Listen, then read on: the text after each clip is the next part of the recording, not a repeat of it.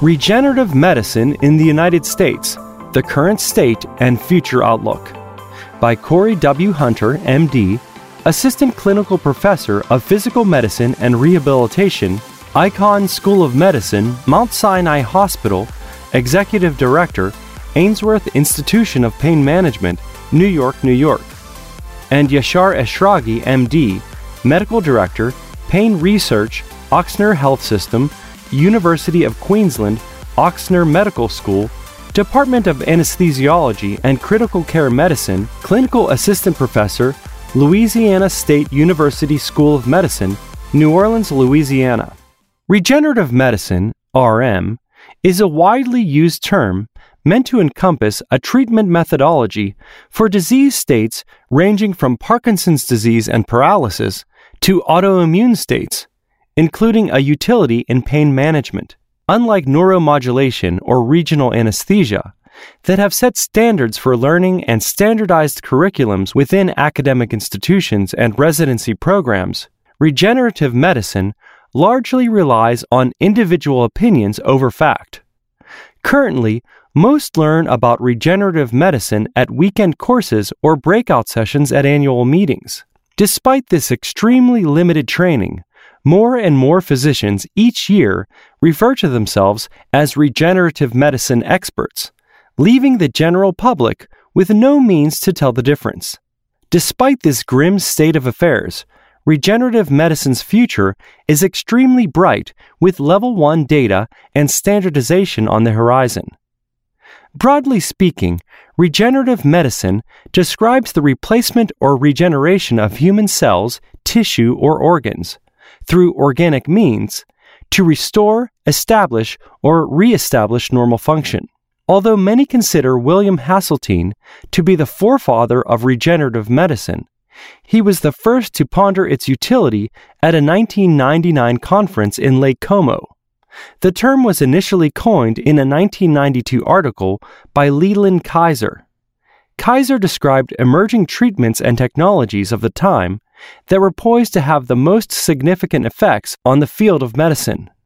The crux of the world's interest in regenerative medicine ever since has centered around its potential utility in the central nervous system, the one area of the body that lacks the ability to repair itself after an injury or insult. Conditions such as Parkinson's and paralysis are well understood and could be easily treated if the neural tissue could correct itself. For example, manufacture dopamine producing cells in the nigrostriatal pathway or induce neurons to reconnect and make useful connections across a spinal cord injury. Early efforts in regenerative medicine were focused on using embryonic stem cells to accomplish these goals. However, the cells were fragile, difficult to trigger to achieve their goals, more likely to become fibroblasts than neurons, and generally controversial because they were acquired from fetal tissue. Over time, scientists looked to stromal stem cells as the next opportunity. Stromal cells are considered more robust easier to manipulate, and more intuitive. They could be self harvested, thus eliminating the ethical debate that surrounded embryonic cells. Years later, those cells are commonplace in the field of pain medicine and go by the more recognizable name mesenchymal stem cells. Although a great deal of research is being conducted on them, their use in pain and orthopedics remains largely unstandardized, and as such, is not covered by any insurance carrier.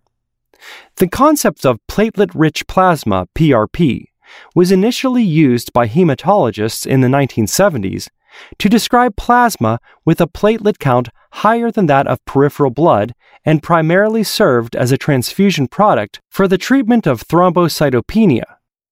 Years later, maxillofacial surgeons began using PRP and platelet rich fibrin matrix for their procedures such as tooth avulsion or extraction, mucogingival surgery, guided tissue regeneration, or bone filling of periodontal intrabony defects, and regeneration of alveolar ridges.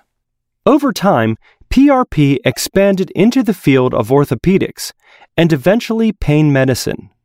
Initially, physicians billed PRP through insurance for autologous transplant. Unfortunately, PRP became considered experimental because of a lack of standardization and is no longer covered by insurance companies. The fact that regenerative medicine is a cash procedure puts it out of reach for many patients. However, it should not be considered any less credible when used in evidence based fashion. Fortunately, a number of companies recognize regenerative medicine's utility and are investing hundreds of millions in research money in attempt to standardize the practice and gain insurance coverage to bring the truly remarkable therapy to the masses. Managing intradiscal pain has always been a challenge for pain doctors and spine surgeons alike. Much like the central nervous system, it is a structure that lacks the ability to regenerate itself and often remains pathologic for the remainder of a patient's life. At present, some companies are developing stem cell lines to inject into the nucleus fibrosis of degenerative discs to reverse the deterioration and eliminate the pain. They are currently in phase 3 clinical trials and, if approved, would be available off the shelf for physicians and ideally covered by insurance carriers like a drug or medication. In theory, this treatment would compete with lumbar fusions. The knee is another area of opportunity for regenerative medicine and could change the face of medicine once a viable product is developed. At present, regenerative medicine for the knee is limited to PRP and non standardized injections of stem cells. Studies on PRP for osteoarthritis, OA, of the knee have been variable, and some showed to be no better than viscosupplementation. Stem cell therapy is associated with a wide range of clinical use strategies for knee osteoarthritis. For example, with or without vehicle, with or without scaffold, with or without augmentation. And companies are working to standardize the regenerative medicine treatment algorithm.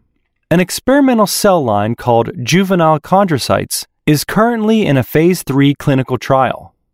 It is meant not only to rebuild the lost and degenerative material of the knee, but also combat inflammation within the joint.